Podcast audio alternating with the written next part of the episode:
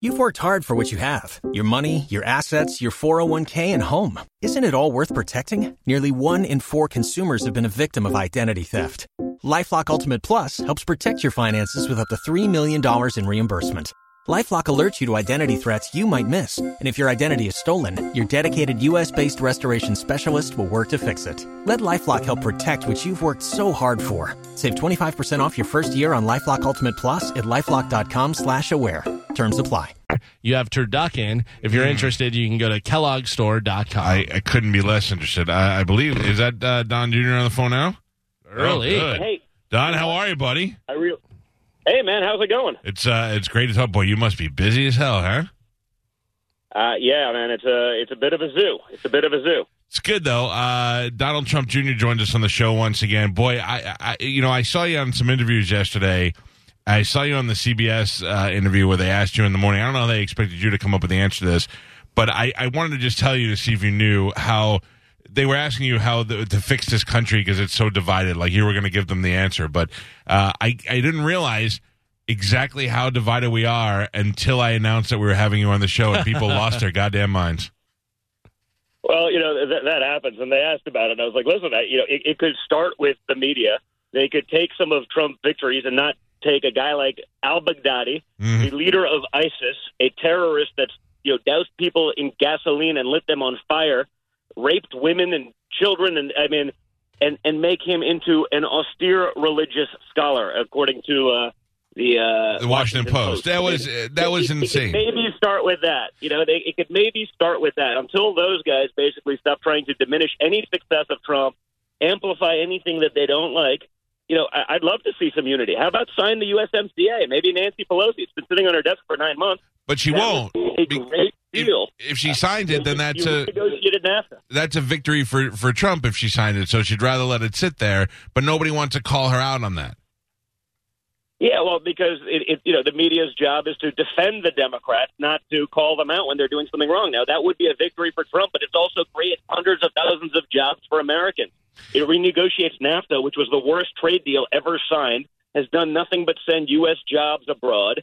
Uh, you know, destroyed uh, businesses and factories and the American dream for so many people. But like, she would rather not give Trump the win than do something good for her constituents and the American people. But you know, so that's the environment in which we're living. That's something that would pass total bipartisan support. We already know the numbers. It would it would be you know could be done in 30 seconds. Yeah. But she's been sitting on it for nine months because she wants to focus on you know the continuation of the Russia hoax, which is the impeachment inquiry.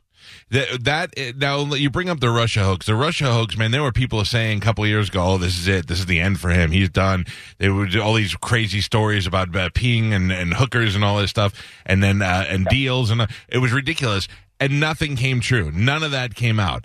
Now, None of it. But you know that didn't stop them from running with it for three years as though it was gospel. You know what I mean? That that is fact. Uh, but then you know a- anything that's good, oh, we well like we we can't verify that. We can't verify that, and that's why I wrote the book, guys, because I, I was the number two target of that hoax. I mean, oh yeah, I had half of Congress sitting out there saying I committed treason. I mean, I took an unsolicited, uh, you know, phone call that led to a 20 minute meeting. Now, Hillary Clinton and the DNC spent millions. Okay, they paid foreign agents, paid them foreign agents to go collect this dirt. They leak it to the FBI. The FBI gives it to the press. The press writes a story based on nonsense. The FBI uses the nonsense story of the information that they leak to the press. They use those stories to then justify the investigation. They take America on this thing for three years. Every media outlet peddles it like it's true. right. Uh, you know, why would why would anyone trust anyone in the media these days? You know, and then they cover up. You know, they cover up rapists like Jeffrey Epstein and this nonsense that you saw yesterday for three years. They kill those stories. You know, covering. I mean, Explain that to me. These people anymore? Explain that to me. And is this something that that somebody in the White House could say, "Hey, look, we're we're being the wool is being pulled over our eyes." You want we have the world's most renowned uh, forensic pathologist coming out and saying this guy was murdered, and none of the other stuff falls in line with this. How are we letting I, this I'm go? more talking about. I, I'm more talking about the sort of the catch and kill allegations that came out against NBC, and then you had the stuff that came out against CBS with Matt Lauer, and all those stories magically disappear. I mean, you- you'd think that these people would actually want to hold those guys accountable, but but they don't because they're all part of it. And yet, Trump, anything that they do, that's all. Well, that's gospel. You- I'm talking about the double standard in the media. You know, I'm not talking about that case. That's just one of many examples. And Right. so, you know, these are the people that are filtering what the average American is seeing. And so I got to spend a lot of time. I mean, there's only so much I can do on Twitter in 140 characters or less. Uh, you know, maybe two 280 now. Yeah. But uh, you know, to be able to have 300 pages to really give my thoughts on this, you know, having been sort of, you know, having a front row seat in political history during the campaign, then being, you know, persecuted by these people where they're literally trying to throw you in jail for treason for three years uh, for nonsense. Uh, you know, afterwards, there's no accountability. There's no, hey, well, yeah, we got that wrong. They're just like, oh, next. Yeah. This impeachment inquiry is BS. This thing started on November 9th, 2016. The second my father did the unthinkable and he took on the establishment and won. Neither side likes it, okay?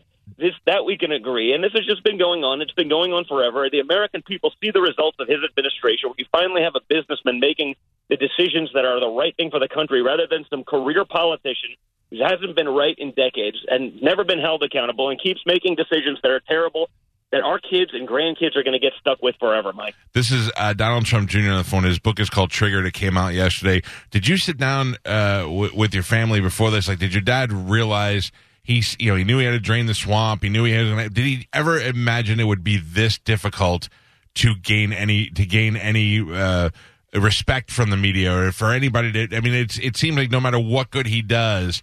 They're always uh, harping on the bed and trying to find, trying to chase ghosts and find things that aren't there. Did he have any idea it would be this bad before the election? Because it seems to me this job isn't worth it to him.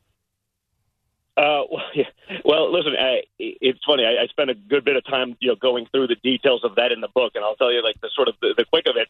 The last thing he said to us on uh, June 16, 2015, when he's, we're going down in the elevator as a family uh, to make the announcement, he, he looks at me, looks me in the eyes, and says, "Now we find out who our real friends are." And that tells me two things: a, he understands how the real world works, but b, he knew how vicious, how brutal, how terrible it would be, and he did it anyway. You know, Yeah. he, he knew it would be. The, he knew all the people that were buddies with him. All of a sudden, they'd turn because pop culture and the nonsense. You know what I mean? He Hey. knew all of that because he'd have to do what was right for the country, and that's going to piss off a lot of people uh, who've gotten very accustomed to do, getting away with whatever they want for not being held accountable. And you, you do. He's doing it. You see it in the results, Mike. The What- economic numbers speak for themselves. One of the things that people throw in my face all the time when I defend you is that uh, with the whole Hunter Biden situation is that they go, well, look at the Trump kids. The Trump kids benefit from being uh, the president's kid, and uh, the truth is is that you guys have not you've not started any new business since your father took office. Correct. Mo, mo, this is what we literally did. The difference between me and Hunter Biden, because yeah, I get it, man. I, I'm- the son of a rich guy. I've benefited from that. Never, I've never hit from that in my life. You know, in a, in a two minute soundbite, they're like, "Well, you didn't put that disclaimer." I go, "Well, I was on a four minute interview. I didn't, you know." But to get into the details of it, the difference between me and Hunter Biden is we gave up doing any new international business the second my father won the election. We could have legally, but we didn't want even the notion of impropriety. So we were international business people, Mike, for decades. That's what we did. That was a big part of what I did. So we stopped doing any new deals while he's in office. Hunter Biden was never an international businessman. Hunter Biden became an international businessman the second his father had some power. He went with him on Air Force Two, came back from China with $1.5 billion. That doesn't happen. He got a no show job on the board of a Ukrainian oil company. He doesn't know anything about oil and he doesn't speak Ukrainian. Why was he on the board? why, did, why did he why did he get offered other than obviously his dad was sort of put in charge of the region? Why did he get offered that job, Mike? Yeah, there's a certain. say, oh, well, you guys are the same. I was like, no, no, no. The difference is we've never profited from my father's taxpayer-funded office. Hunter Biden's entire career is that. Okay, he got a job at MBNA, the largest bank in the state of Delaware, where dad was a senator and writing favorable tax legislation. He got promoted through the ranks faster than anyone. It was obviously because he was brilliant. You think the media would have a problem if I did that? You think the media would have a problem if I got thrown out of the Navy in two weeks for blowing coke? You think that's the problem? Or you think you think they'd give me a pass on that one like they did Hunter Biden? I- give me a break. I, by the way, Mike, I would get on a TV and debate Hunter Biden face to face on the differences between us uh, and, and our businesses and, and all of those things any day of the week. And Okay? all Hunter Biden had to do was one softball interview, and now he's gone again. No, no, no. And by the way, you saw the interview. Yeah. And don't forget, these guys prepped for weeks for that interview, and that's the interview he gave. I mean, he sat there prepping for this thing because because there's no, you can't justify it. There is no justifying it other than the media will do whatever they can to protect the Democrats. Okay, it's garbage. Well, listen, I the book is called Triggered, and if you uh, if you want to hear some of the response and you want to hear things in his words, I would pick it up. Don Jr. is a smart guy. He's been now we've known we've known you've been on the show since before the election, before your father really seriously considered Oh, yeah. running. And one of the things I said to you was, I, I mean, this is a kid who was telling me that he flew coach here, and I'm Right. like, Coach, you're nobody told you your dad was rich. Go get some for like you're a level headed guy. I also found out. Uh, uh, a couple of weeks ago, that you, uh, my my uncle Billy, Billy Grutta, did that name sound familiar to you? He he he did some work with you. He he. Uh, Oh, that's right. Yeah, yeah. yeah, I was like, wow, that's great. Anyway, uh, the book is called Trigger. Why do you, why do you think celebrities are, are among the most triggered people? You know, because they can get away with it. I mean, again, most of them, you, you'd be amazed. It's sort of interesting. Uh, you know, uh, we, we went to the UFC this weekend, right? And we come out to MSG, right? The heart of New York City. Not Right. exactly Trump country, but, and it was cheers. Dana White looks at me and he goes, man, that was the most amazing, you know, uh, entrance I've ever seen. Just energetic. And within seconds, I go to my brother. I go, watch, watch the media. They're going to turn that into boos. They're going to, they're going to, he goes, no way. They can't do it. And, and within seconds, you know, blue, the BBC, I promise you, the BBC wasn't at the UFC fight. Trump booed. It was such nonsense. Yeah, there was a lot of people that wrote that. Dana, and- even later on, and Dana goes, "Man, you know, I, I saw that because of the craziness." He's like, "You know how many of my celebrity friends emailed me saying, man, I wish I could publicly support Trump, but I'd get destroyed." You know, whether it's you know my my movie has my theater, my producer, or whatever it is. So Yeah. so there is this thing, but because the left controls that pop culture and the Hollywood thing, and the second if you diverge from them even a little bit, they'll destroy you, they'll ruin you, they'll own you, and that's it. Uh, you know, so there's a lot of tacit support that's just not going to come out uh, because you know, hey, it, it's it's all about the money. You saw that with the NBA last week, right? Yeah, uh, listen. Let me. This is Donald Trump Jr. joining us. What? What? What? Ha- I have a quick question for you. What happens with guys like I? You were saying that your father uh, has a hard time finding anybody he can trust right now, and I and I and I think it's because guys like say Scaramucci, they come in there and they oh now they're in the inner inner circle, and then they realize okay. He's not. He's not the guy we thought he was. They get rid of him, and then all of a sudden they all get bitter and they start running their mouths. There's no loyalty left anymore. Yeah, or, or they go back to New York City, and it's easier to be a Trump hater than it is to be a Trump lover in New York City. You know, and you're raising a fund in New York City and doing these kind of things. So listen, don't, don't kid yourself. You know, there, there's so few people I've seen in this process. Very few people's motives are pure in this in this deal. I'd say probably one of the only ones is my father. Because guess what, Mike? He didn't need this job. No. Okay, if there's one person that didn't need this job, it's Trump. Uh, you know, like he, like he said to us, now we find out who our real friends are. He knew it would be vicious. He knew it would be brutal, but he did it anyway because he's sick and tired of the nonsense. If you looked at like my old pinned tweet on Twitter was him on Oprah, literally in 1986, talking about bad trade policies and how it's insane. Like he's been really consistent throughout this time.